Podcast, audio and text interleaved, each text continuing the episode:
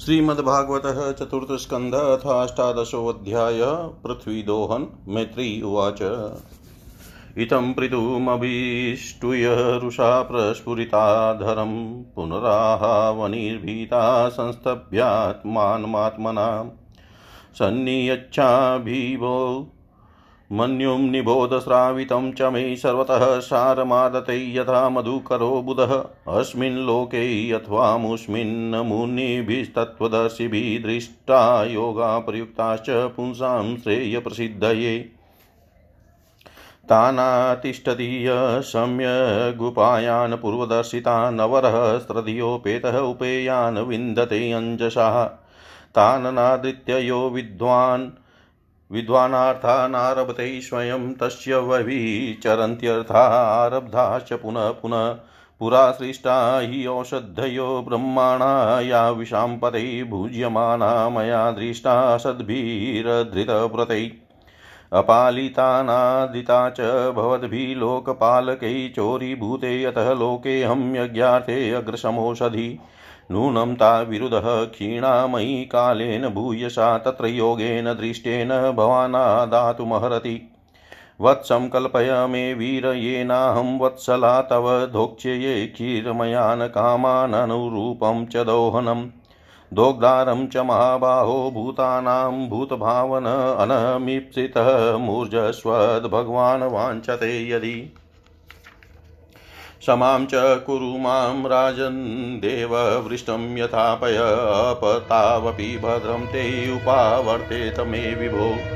इति प्रियं हितं वाक्यं भुवादाय भूपतिः वत्सं कृत्वा मनुं पाणावदुहत्सत्कलौषधि। तथा परे च सर्वत्र सारमाददे बुधः ततो अन्ये च यथा कामं दुदुह पृथुभाविताम् ऋषयो दुदुहे ऋषयो दुदुः देवीमिन्द्रियेष्वतः शतं वत्सं बृहस्पतिं कृत्वा पश्य छन्दोमयं शुचि। कृत्वा वत्सं सुरगणा इन्द्रं सोममधुदुहन् हिरण्मयेन पात्रेण वीर्यमोजो बलं पय। दैतैया दानवा वत्सं प्रह्लादमसुरसभं विद्धाया दुहन क्षीरमयपात्रेषुरावशम् गन्धर्वाप्सरो सोऽधुक्षणपात्रे पद्ममये पयवत्सं विश्वावशुं कृत्वा गान्धर्वं मधुसौभगं वत्सेन पितरो वर्यम्ना कव्यं क्षीरमधुक्षतः आमपात्रे महाभागा श्रद्धया श्राद्धदेवता प्रकल्पय वत्सं कपिलं सिद्धासङ्कल्पनामीं सिद्धिं नवशी विद्यां च ये च विद्याधरादय अन्ये च मायिनो मायामन्तर्ध्यानाद्भूतात्मनां मयं प्रकल्पय वत्सं ते दुदुः धारणामयीं यक्षरङ्क्षांसि भूतानि पिशाचा पिशितासना भूतेश वत्सः दुदुः कपाले क्षतजाशवम्। तथा हयो दन्दशुकः सर्पानागाश्च तक्षकं विद्धाय वत्सं दुदुः बिल्लपात्रे विशम्पय। पशवो यवशं, क्षीरं, वत्सं कृत्वा च गौवृषम् अरण्यपात्रे चाधुक्षन्, मृगेन्द्रेण च दन्त्रिण क्रव्यादाः प्राणिनः, क्रव्यं दुदुः, स्वहे कलेवरै, शुपणवत्सा विहगाश्चरं, चाचरमेव च वटवत्सा वनस्पतयः पृथग्रसमयं पय, गिरयो हिमवदत्वत्सा, नानाधातून् श्वसानुषु। सर्वेष्वमुख्यवत्सेन स्वे स्वे पात्रे पृथक्पय सर्वकामदुधां पृथ्वीं दुदुः पृथ उभाविताम्। एवं पृथ्वादय पृथ्वीमनादास्वन्मात्मन दोह वत्सादिभेदेन क्षीरभेदं कुरुद्वः ततो महीपति प्रीतः सर्वकामदुधां पृथु। दुहितृत्वयि चकोरमां प्रेम्णा दुहित्रीवत्सलः चूर्णयन स्वधनुष्कोष्ठया गिरिकूटानिराजराट्भूमण्डलमिदं वैन्यः प्रायश्चक्रे समं विभु। अदास्मिन् भगवान् वैन्यः प्रजानां वृतिदः, पितः निवासान् कल्पयां चक्रे तत्र तत्र यथारथ। ग्रामान् पुरः पतनानि, दुर्गाणि विविधानि च, घोषान् व्रजान् शशिवीरानाकरान् खेटखर् खर्वटान्।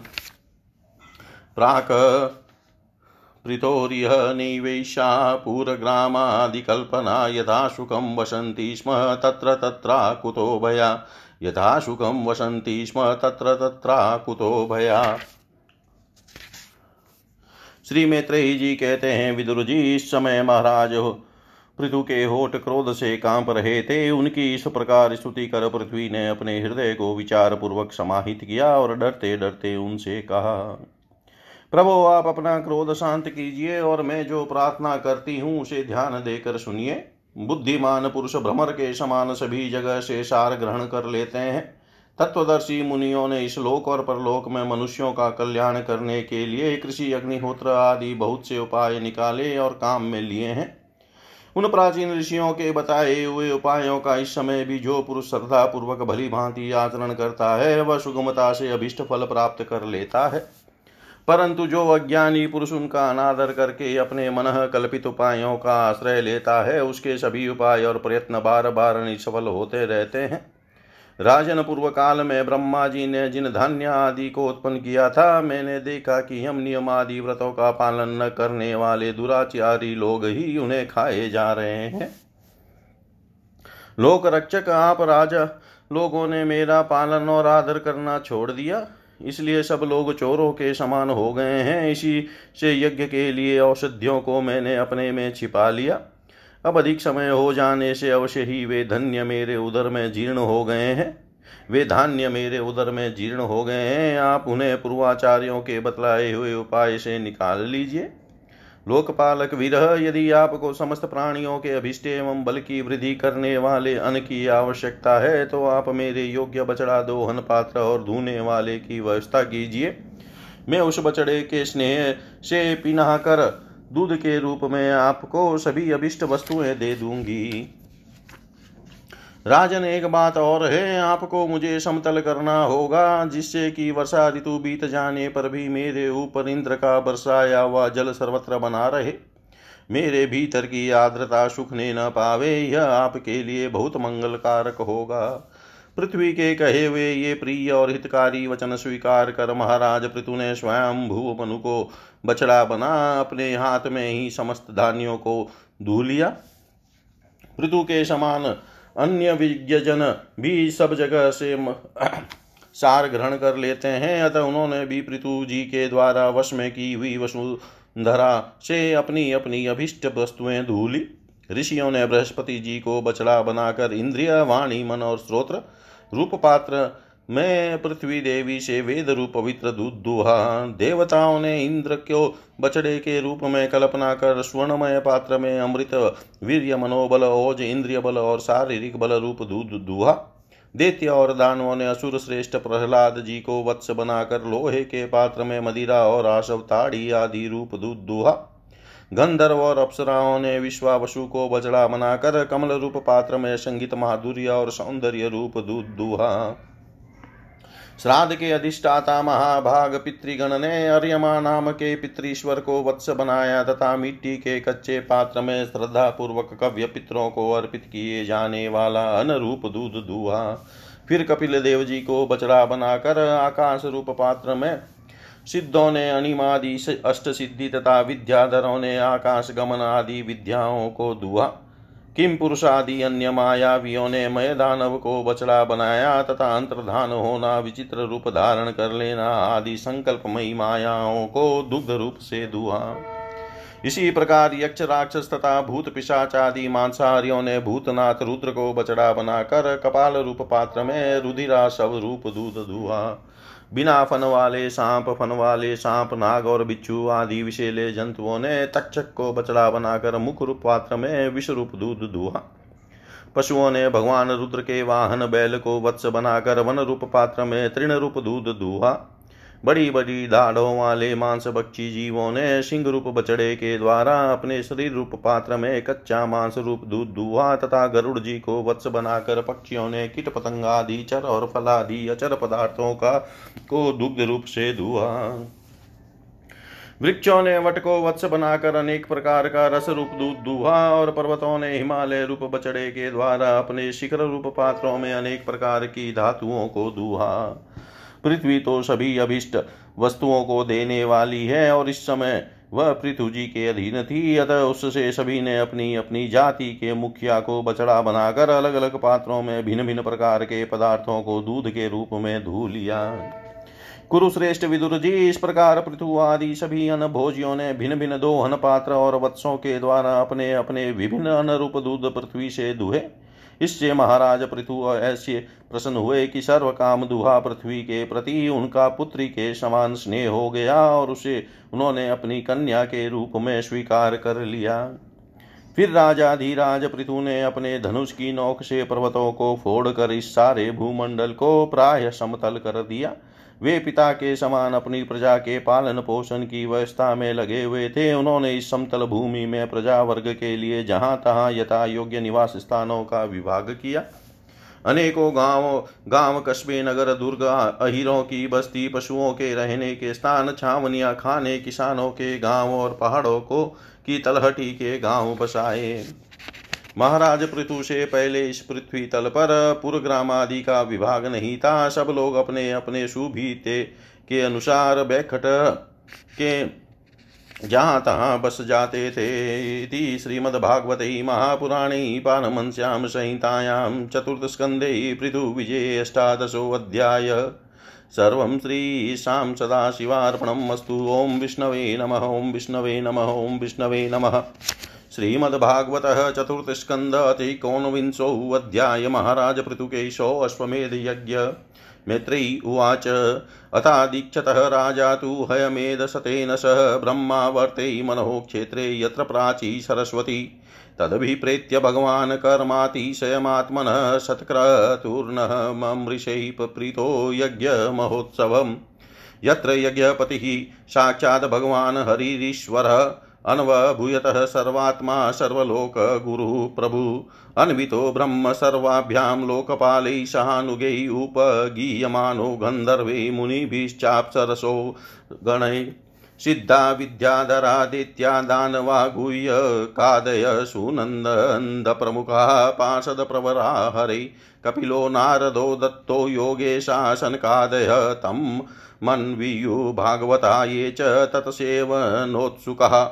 यत्र धर्मदुधा भूमिः सर्वकामदुधा सती दोग्धीष्माभीप्सितानर्थान् यजमानस्य भारत। ऊः सर्वरसानद्य क्षीरदद्य नगोरसान् तर्वो भूरि वर्षमाणः प्राशयन्तमधुच्युतुः सिन्धवो रत्ननिकरा सिन्धुवो रत्ननिकरान् गिरयौ अनं चतुर्विधुम्। उपायनमुपाजव्यो सर्वे लोकाः सपालकाः इति चाधोक्षजेशस्य प्रीतोस्तु परमोदयम् असूयन भगवानिन्द्रः प्रतिघातमचीकरत् चरमेणाश्वमेधेन यजमाने यजुष्पतिं वेण्ये यज्ञपशुं स्पर्धन् पोवा तिरोहित तं त्रिभगवानेक्षत्वरमाणं विहाय सामुक्तमिव पाखण्डं यो धर्मे धर्मविभ्रमः। अत्रिणाचोदितो हन्तुं पृथुपत्रो महारथ अन्वधावतः सङ्कृतस्तिष्ठत तिष्ठेति चाब्रवीत। तं तादृशाकृतिं वीक्षय मेने धर्मं शरीरिणं जटिलं भस्मनाच्छनं तस्मै बाणं न मुञ्चति। वद्दानिवृतं तं भूयो हन्त वेऽत्रिरचोदयतः जहि यज्ञहनं तात महेन्द्रं विबुधादयमम्। एवं वैन्यसुतः प्रोक्तस्त्वर्माणं विहाय सान्वद्रवदभिक्रुधो रावणं गृध्रराडिव। सोऽश्वं रूपं च तदित्वा तस्मा अन्तहितः स्वराट वीरः स्वपशुमादाय पितुयज्ञमुपेयिवान्। ततश्च चाद्भुतं कर्म विचक्ष्य परमर्शय नामधेयं दधुस्तस्मै विजिताश्व इति प्रभो। उपसृज्य तमस्त्रीव तीव्रं जहाराश्वं पुनः हरिचशालयुपतश्छन्नो हिरण्यरशनं विभु। अत्रि सन्दर्शयामाश त्वरमाणं विहाय सा कपालखट्वाङ्गधरं वीरो नेनं बाधत। अत्रिणाचोदितस्तस्मै सन्दन्धे विशिखं रुषः सोऽश्वं रूपं च तदित्वा तस्तावन्तहितः स्वराट् वीरश्चाश्वमुपादाय पितृयज्ञमताव्रजतः तदवध्यं हरे रूपं जगृहु ज्ञानदुर्बला। यानि रूपाणि जगृहे इन्द्रो हय जिहीर्षया तानि पापस्य खण्डानि लिङ्गं खण्डमिहोच्यते। एवमिन्द्रैः हरत्यश्वं वेण्ययज्ञजिज्ञासया तद्गृहीतविसृष्टेषु पाखण्डेषु मतीनृणाम् धर्ममित्युपधर्मेषु नग्नरक्तपटादिषु प्रायेण सजते। भ्रान्त्या पेशलेषु च वाग्मिषु तदभिज्ञाय भगवान् पृथु पृथु पराक्रमः इन्द्राय कुपितो बाणमादतोऽध्यतकार्मुकः तं ऋत्विजः शक्रवधाभिसन्धितं विचक्षय दुष्प्रेक्ष्यमशय्यरहंसम् निवारयामाशुरहो महामते न युज्यते यत्रान्यवधः प्रचोदितात्। वयं मरुत्वन्तमिहार्तनाशनं हव्यामहेत त्वच वसा। त्वच्छ्रवशाहत त्विषम् अर्यातयामोपहवेरनन्तरं प्रशय्य राजनं जुहवा वामते हितम् इत्यामन्त्रह्य क्रतुपतिं विदुरा स्यात्विजोरुषः स्त्रुग्धस्ताञ्जुव्यतोऽभ्येत्य स्वयंभुव प्रत्यषेदत। न वध्यो भवतामिन्द्रो यद्यज्ञो भगवतनु यं जिज्ञासत यज्ञेन यस्येष्टास्तनवशुरा तदिदं पश्यतः महधर्मव्यतिकरं द्विजः इन्द्रेणानुष्ठितं राज्ञकर्मेतद्विज जिघांसता पृथुकीते पृथो भूयात् को न सत्क्रतुः अलं ते क्रतुभिष्विष्टेर्यद्भवान् मोक्षधर्मवितः। नैवात्मने महेन्द्राय रोषमाह तुमहर्षि उभावपि भद्रं ते उत्तम श्लोकविग्रहो। मास्मिन् महाराज कृता स्म चिन्ताम्। निशामयास्मद्वचः आदृतात्मा, यद्ध्यायतो देवहतं न नु कर्तुं मनोऽतिरुष्टं विशते तमोऽन्धम् क्रतुवीरमतामेष देवेषु दुर्वग्रह धर्मव्यतिकरो यत्र पाखण्डेरिन्द्र निर्मितैः, एभिरिन्द्रोपसंसृष्टैः पाखण्डैः हारिभिर्जनम्। हि ह्रियमाणं विचक्ष्वेण यस्ते यज्ञदृगस्वमुत् भगवान् परित्रातुमिहावतीर्णो धर्मं जनानां समयानुरूपं वेनापचारा। दवलुप्तमध्य तदेहतो विष्णुकलयासि वेण्यः स त्वं विमृश्यास्य भवं प्रजापते सङ्कल्पनं विश्वसृजां पिपीप्रिः, ऐन्द्रीं च मायामुपधर्ममातरं प्रचण्डपाखण्डपथं प्रभो जहि। मैत्रेयी उवाच। इत्थं स लोकगुरुणा समादिष्टो विशाम्पतिः तथा च कृत्वा वात्सलयं मगोनापि च सन्दधे। क्रीतावभृतः पृथिवै भूरिकर्मणै वरान्ददुस्ते वरदा ये तद्वर्षितर्पिता विप्रा सत्याशिषतुष्टा श्रद्धया लब्धदक्षिणः। आशिषो युयुजुः क्षत्तराधिराजाय सत्कृता। त्वया आहुता महाबाहो सर्व एव समागता पूजिता दानमानाभ्यां पितृदेवर्षि मानवा पूजिता दानमानाभ्यां पितृदेवर्षि मानवा श्री मैत्रेयी जी कहते हैं विदुर जी महाराज मनु के ब्रह्मवर्त क्षेत्र में जहाँ सरस्वती नदी पूर्वमुखी होकर बहती है राजा पृथु ने सौ अश्वमेध यज्ञों की दीक्षा ली। यह देख कर भगवान इंद्र को विचार हुआ कि इस प्रकार तो पृथु के कर्म मेरे कर्मों की अपेक्षा भी बढ़ जाएँगे। इसलिए वे उनके यज्ञ महोत्सव को सहन न कर सके।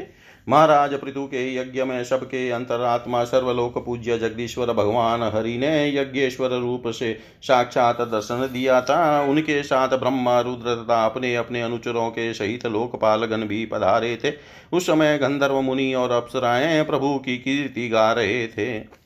सिद्ध विद्याधर दैत्य दानव यक्ष सुनंदनंदनादि भगवान के प्रमुख पार्षद और जो सर्वदा भगवान की सेवा के लिए उत्सुक रहते हैं, वे कपिल नारद दत्तात्रेय एवं शनकादि योगेश्वर भी उनके साथ आए थे।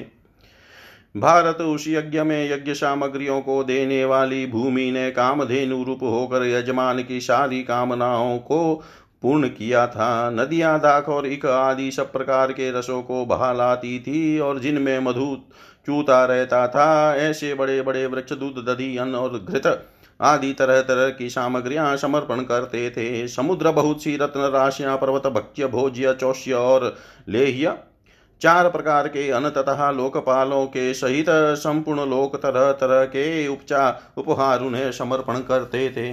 महाराज पृथु तो एकमात्र श्री हरि को ही अपना प्रभु मानते थे। उनकी कृपा से उस यज्ञानुष्ठान में उनका बड़ा उत्कर्ष हुआ। किंतु यह बात देवराज इंद्र को सहन नहीं हुई और उन्होंने उसमें विघ्न डालने की भी चेष्टा की। जिस समय महाराज पृथु अंतिम यज्ञ द्वारा भगवान यज्ञपति की आराधना कर रहे थे, इंद्र ने ईर्ष्यावश गुप्त रूप से उनके यज्ञ का घोड़ा हर लिया। इंद्र ने अपनी रक्षा के लिए कवच रूप से पाखंड वेश धारण कर लिया था। जो अधर्म में धर्म का भ्रम उत्पन्न करने वाला है। जिसका आश्रय लेकर पापी पुरुष भी धर्मात्मा सा जान पड़ता है। इस वेश में वे घोड़ों के लिए बड़ी शीघ्रता से आकाश मार्ग से जा रहे थे कि उन पर भगवान अत्रि की दृष्टि पड़ गई। उनके कहने से महाराज पृथु का महारथी पुत्र इंद्र को मारने के लिए उनके पीछे दौड़ा और बड़े क्रोध से बोला, अरे खड़ा रह खड़ा रह। इंद्र सिर पर जटा जुट और शरीर में भस्म धारण किए हुए थे। उनका ऐसा वेश देखकर पृथु कुमार ने उन्हें मूर्तिमान धर्म समझा, इसलिए उन पर बाण नहीं छोड़ा।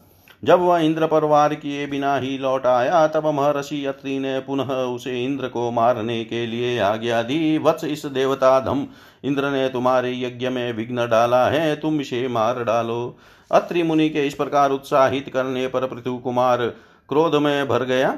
इंद्र बड़ी तेज़ी से आकाश में जा रहे थे। उनके पीछे वह इस प्रकार दौड़ा जैसे रावण के पीछे जटायु। स्वर्गपति इंद्र उसे पीछे आते देख उस वेश और घोड़े को छोड़कर वहीं अंतर्धान हो गए और वह वीर अपना यज्ञ पशु लेकर पिता की यज्ञशाला में लौट आया। शक्तिशाली विदुर जी, उसके इस अद्भुत पराक्रम को देकर महर्षियों ने उसका नाम विजिताश्वर का। यज्ञ पशु को चशाल और यूप में बाँध दिया। यज्ञ मंडप में यज्ञ पशु को बांधने के लिए जो खंबा होता है, उसे युप कहते हैं। और युप के आगे रखे हुए वलयाकार काष्ट को चशाल कहते हैं।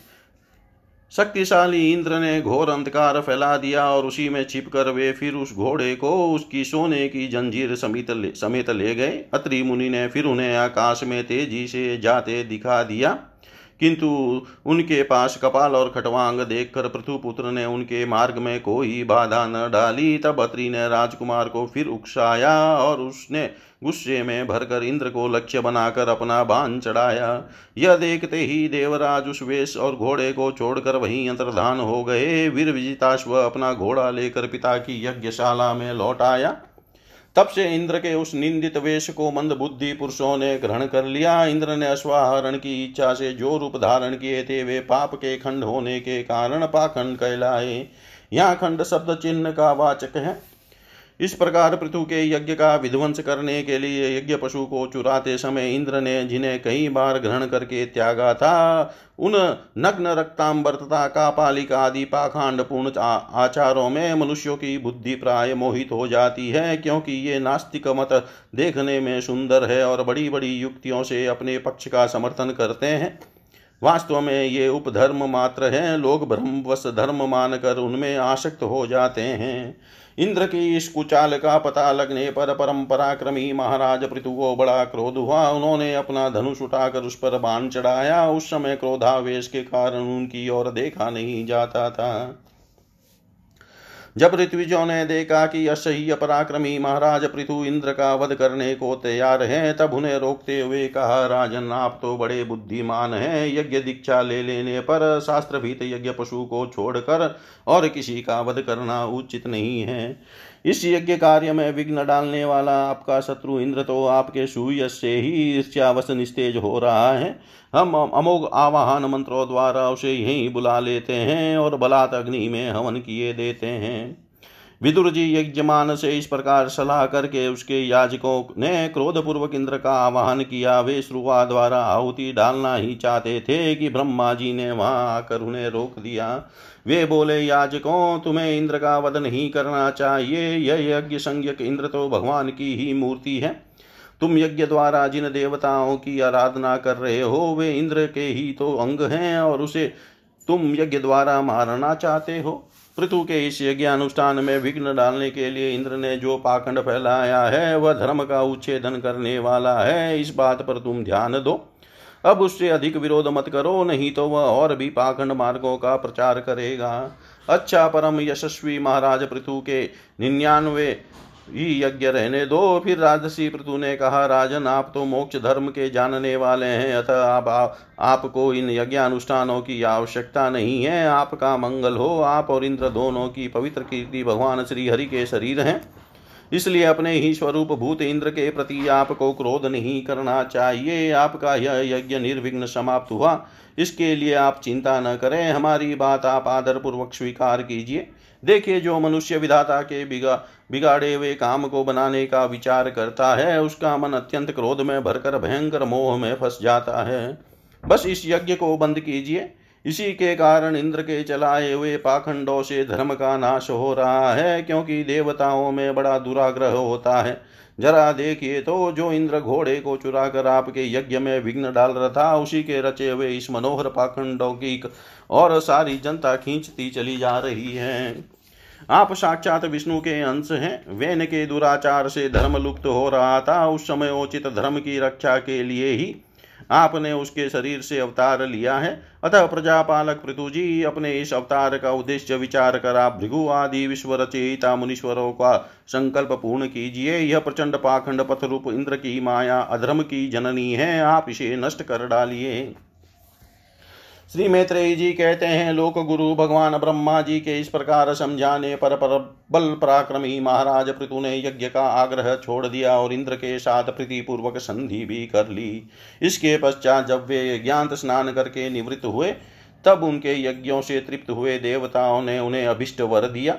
आदि पृथु ने अत्यंत श्रद्धा पूर्वक ब्राह्मणों को दक्षिणाएँ दी तथा ब्राह्मणों ने उनके सत्कार से संतुष्ट होकर उन्हें अमोघ आशीर्वाद दिए। वे कहने लगे, महाबाहो, आपके बुलाने से जो पितर देवता, ऋषि और मनुष्य आदि आए थे, उन सभी का आपने दान मान से खूब सत्कार किया। इति श्रीमद्भागवते महापुराणे पारमहंस्यां सहितायां चतुर्थस्कन्धे पृथुविजये एकोनविंशोऽध्याय सर्वं श्रीशां सदाशिवार्पणम् अस्तु। ॐ विष्णवे नमः। ॐ विष्णवे नम। ॐ विष्णवे नम। श्रीमद्भागवत नमः श्रीमद्भागवतः चतुर्थस्कन्ध विंशोऽध्याय महाराज पृथु की यज्ञशाला में श्री विष्णु भगवान का प्रादुर्भाव। मैत्री उवाच, भगवानपि वैकुण्ठः शाकं मध्वतः विभु। यज्ञै यज्ञपतिस्तुष्टो यज्ञभूक तं भाषत श्रीभगवानुवाच एष ते कारसिद्भङ्गं हयमेधशतस्य क्षमापयत आत्मानममुष्य क्षन्तु महर्षि शुद्धीय साधवो लोके नरदेव नरोत्तमा नाभिद्रुहयन्ति भूतेभ्यो यहीनात्मा कलेवरं पुरुषा यदि मुयन्ति, त्वादृशा देवमायया श्रम एव परं जातो, दीर्घया वृतसेवयातः कायमिमं विद्वान् विद्याकामकर्मभिः आरब्ध इति नेवास्मिन् प्रतिबुद्धोऽनुसज्जते असंसक्तः शरीरे अस्मिन् मूनोत्पादिते गृहे अपत्ये द्रविणे वापि कः कुर्यान्ममतां बुधः एकः शुद्धः स्वयं ज्योतिर्निर्गुणोऽशो गुणाश्रयः। सर्वगोऽनावृतः साक्षी निरात्मात्मात्मनः परः। स एवं सन्तमात्मानमात्म आत्मस्तं वेदपुरुषः नाज्यते प्रकृतिस्थितोऽपि तद्गुणैः स मयि स्थितः। यः स धर्मेण माँ नित्यं निराशिः भजते शनकेस्तस्य मनोराजन् प्रसीदति। परित्यक्तगुणः सम्यक् दर्शनो विशसा विशदाशय शान्तिं मे समवस्थानं ब्रह्म केवल्यमश्नुते। उदासीनमिवाध्यक्षं द्रव्यज्ञानक्रियात्मनां कुटस्थमिममात्मानं यो वेदाप्नोति शोभनं। भिन्नस्य लिङ्गस्य गुणप्रवाहो द्रव्यक्रियाकरा कचेतनात्मनः दृष्टाशु सम्पत्सु विपत्सु सूर्यो न विक्रीयन्ते महीबद्धसौहृदा समः समानोत्तम मध्यमाधम सुखे च दुःखे च जितेन्द्रियाशय मयोप्लकृत् ताखिलोकसंयुतो विदत्व वीराखिलोकरक्षणम् श्रेय प्रजापालन्मेव राज्ञो यत्साम्पराये सुकृतान् संष्टंसं हर्तान् यथा हि यत पुण्यः प्रजानामरक्षिता करहारोऽधम्मति एवं द्विजाग्रयानुमतानुवृतः धर्मप्रधानो अन्यतमोऽविताश्रयाम् श्लेष्वेन कालेन गृहोपयातान् दृष्टाशिसिद्धाननुरक्तलोकः वरं च मतः कञ्चन मानवेन्द्रः वृष्णिष्वतेऽहं गुणशीलयन्त्रितः नाहं मकेर्वः सुलभस्तपोभिः योगेन वा यत्समचितवर्ती। मैत्रेयी उवाच स इतं लोकगुरुणा विश्वक्षेणेन विश्वजितः अनुशासितः आदेशं शिरसा जगृहे हरे। स्पर्शन्तं पादयो प्रेम्णा व्रीडितं स्वेन कर्मणः सत्क्रतुं परिष्वज्य विद्वेषं विससर्जः भगवनाथः विश्वात्मा पृथुनोपहृताहरण।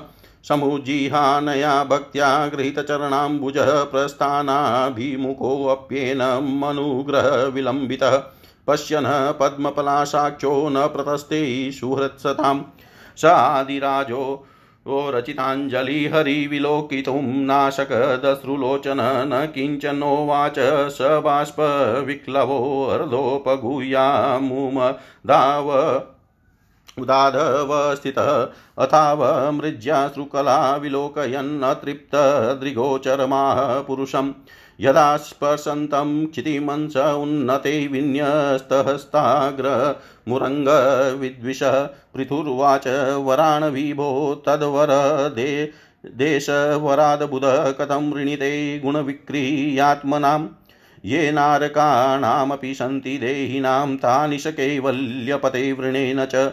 न कामयेनाथ तदप्यहं क्वचिन न यत्र।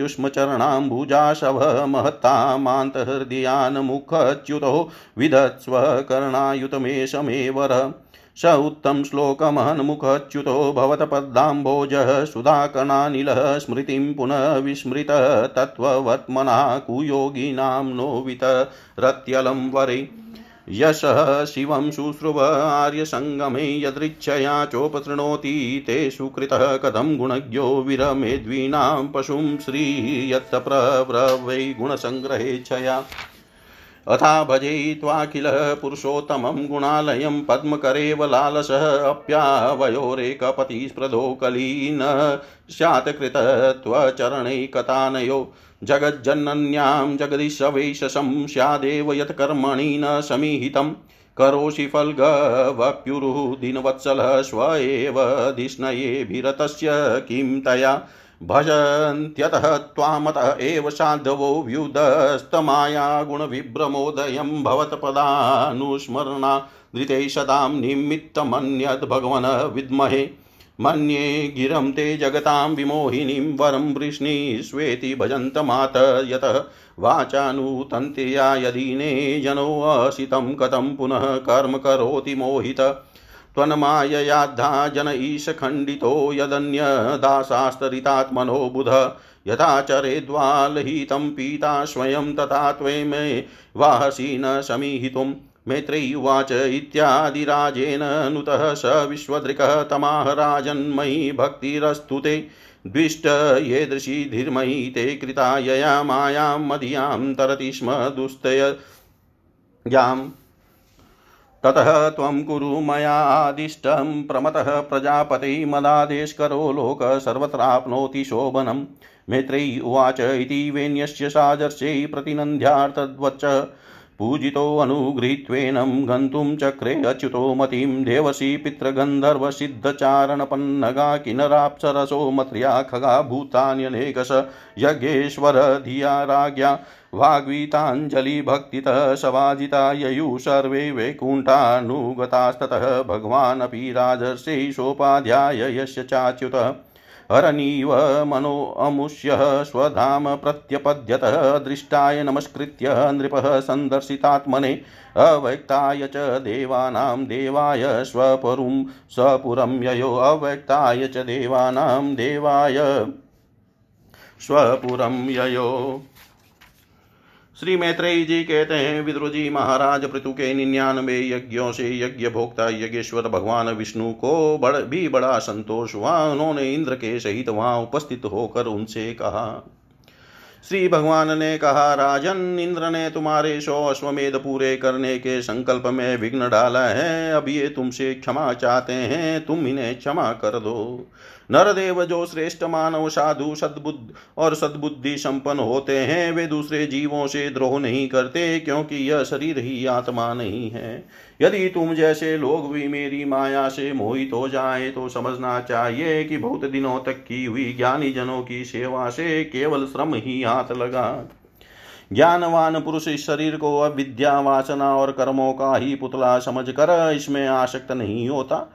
इस प्रकार जो इस शरीर में ही आसक्त नहीं है, वह विवेकी पुरुष इससे उत्पन्न हुए घर, पुत्र और धन आदि में भी किस प्रकार ममता रख सकता है? यह आत्मा एक शुद्ध स्वयं प्रकाश निर्गुण गुणों का आश्रय स्थान, सर्वव्यापक आवरण शून्य सबका साक्षी एवं मन आत्मा से रहित है। अतएव शरीर से भिन्न है, जो पुरुष इस देह स्थित आत्मा को इस प्रकार शरीर से भिन्न जानता है, वह प्रकृति से संबंध रखते हुए भी उसके गुणों से लिप्त नहीं होता, क्योंकि उसकी स्थिति मुझ परमात्मा में रहती है। राजन, जो पुरुष किसी प्रकार की कामना न रखकर अपने वर्णाश्रम के धर्मों द्वारा नित्य प्रति श्रद्धा पूर्वक मेरी आराधना करता है, उसका चित धीरे धीरे शुद्ध हो जाता है। चित शुद्ध हो जाने पर उसका विषयों से संबंध नहीं रहता, तथा उसे तत्व ज्ञान की प्राप्ति हो जाती है। फिर तो वह मेरी क्षमता रूप स्थिति को प्राप्त हो जाता है। यही परम शांति ब्रह्म अथवा केवल्य है। जो पुरुष यह जानता है कि शरीर ज्ञान क्रिया और मन का साक्षी होने पर भी कुटस्थ आत्मा उनसे निर्लिप्त ही रहता है, वह कल्याणमय मोक्ष पद प्राप्त कर लेता है।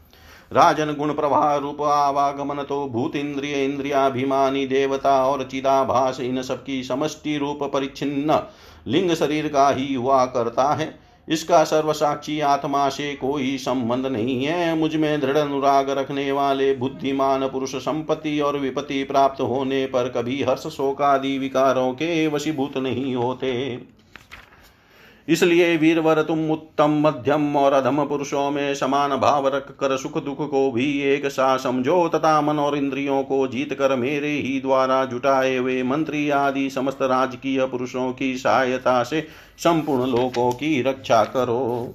राजा का कल्याण प्रजा पालन में ही है। इससे उसे परलोक में प्रजा के पुण्य का छठा भाग मिलता है। इसके विपरीत जो जो राजा प्रजा की रक्षा तो नहीं करता, किंतु उससे कर वसूल करता जाता है। उसका सारा पुण्य तो प्रजा छीन लेती है और बदले में उसे प्रजा के पाप का भागी होना पड़ता है।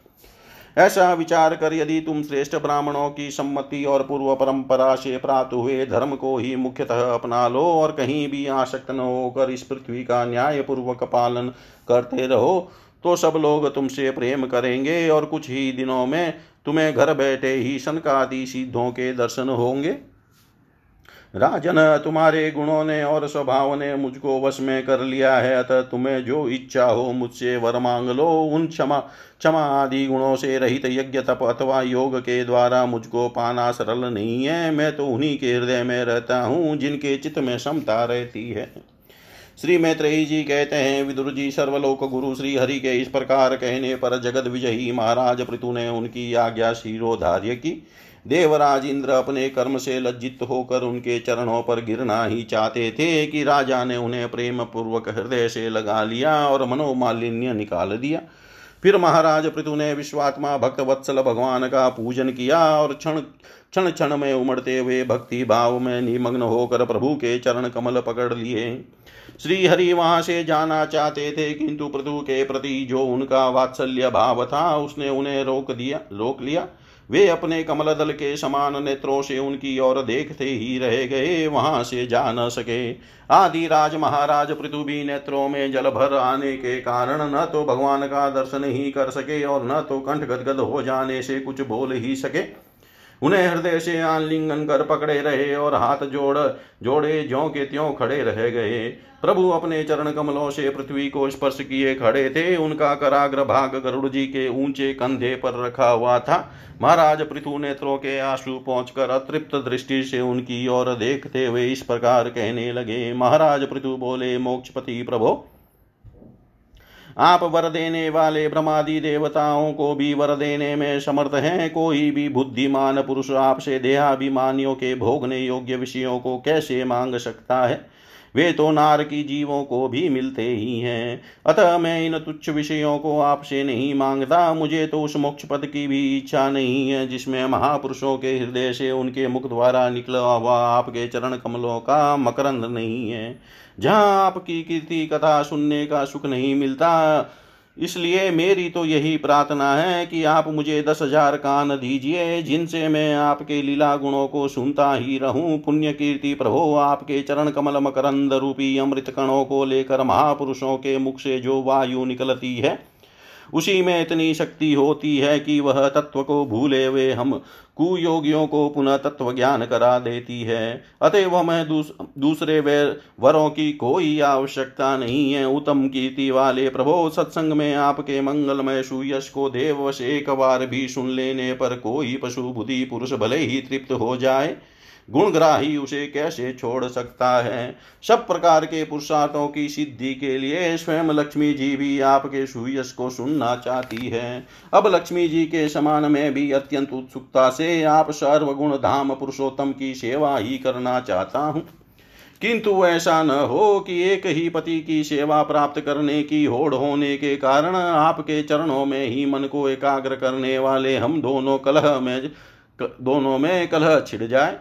जगदीश्वर जगत जननी लक्ष्मी जी के हृदय में मेरे प्रति विरोध भाव होने की संभावना तो है ही, क्योंकि जिस आपके सेवा कार्य में उनका अनुराग है, उसी के लिए मैं भी लालायित हूँ। किंतु आप दीनों पर दया करते हैं, उनके तुच्छ कर्मों की भी बहुत करके मानते हैं, इसलिए मुझे आशा है कि हमारे झगड़े में भी आप मेरा ही पक्ष लेंगे। आप तो अपने स्वरूप में ही रमण करते हैं, आपको भला लक्ष्मी जी से भी क्या लेना है? इसी से निष्काम महात्मा ज्ञान हो जाने के बाद भी आपका भजन करते हैं। आप में माया के कार्य अहंकार आदि का सर्वथा अभाव है। भगवान, मुझे तो आपके चरण कमलों का निरंतर चिंतन करने के सिवा सतपुरुषों का कोई और प्रयोजन ही नहीं जान पड़ता। मैं भी बिना किसी इच्छा के आपका भजन करता हूँ। आपने जो मुझसे कहा कि वह मांग, सो आपकी इस वाणी को तो मैं संसार को मोह में डालने वाला ही मानता हूँ। यही क्या? आपकी वेद रूपा वाणी ने भी तो जगत को बाँध रखा है। यदि उस वेदवाणी रूप रस्सी से लोग बंधे न होते तो वे मोहवश काम कर्म क्यों करते? प्रभो, आपकी माया से ही मनुष्य अपने वास्तविक स्वरूप आपसे विमुख होकर अज्ञान वश अन्य स्त्री पुत्र आदि की इच्छा करता है। फिर भी जिस प्रकार पिता पुत्र की प्रार्थना की, अपेक्षा न रखकर अपने आप ही पुत्र का कल्याण करता है, उसी प्रकार आप भी हमारी इच्छा की अपेक्षा न करके हमारे हित के लिए स्वयं ही प्रयत्न करें।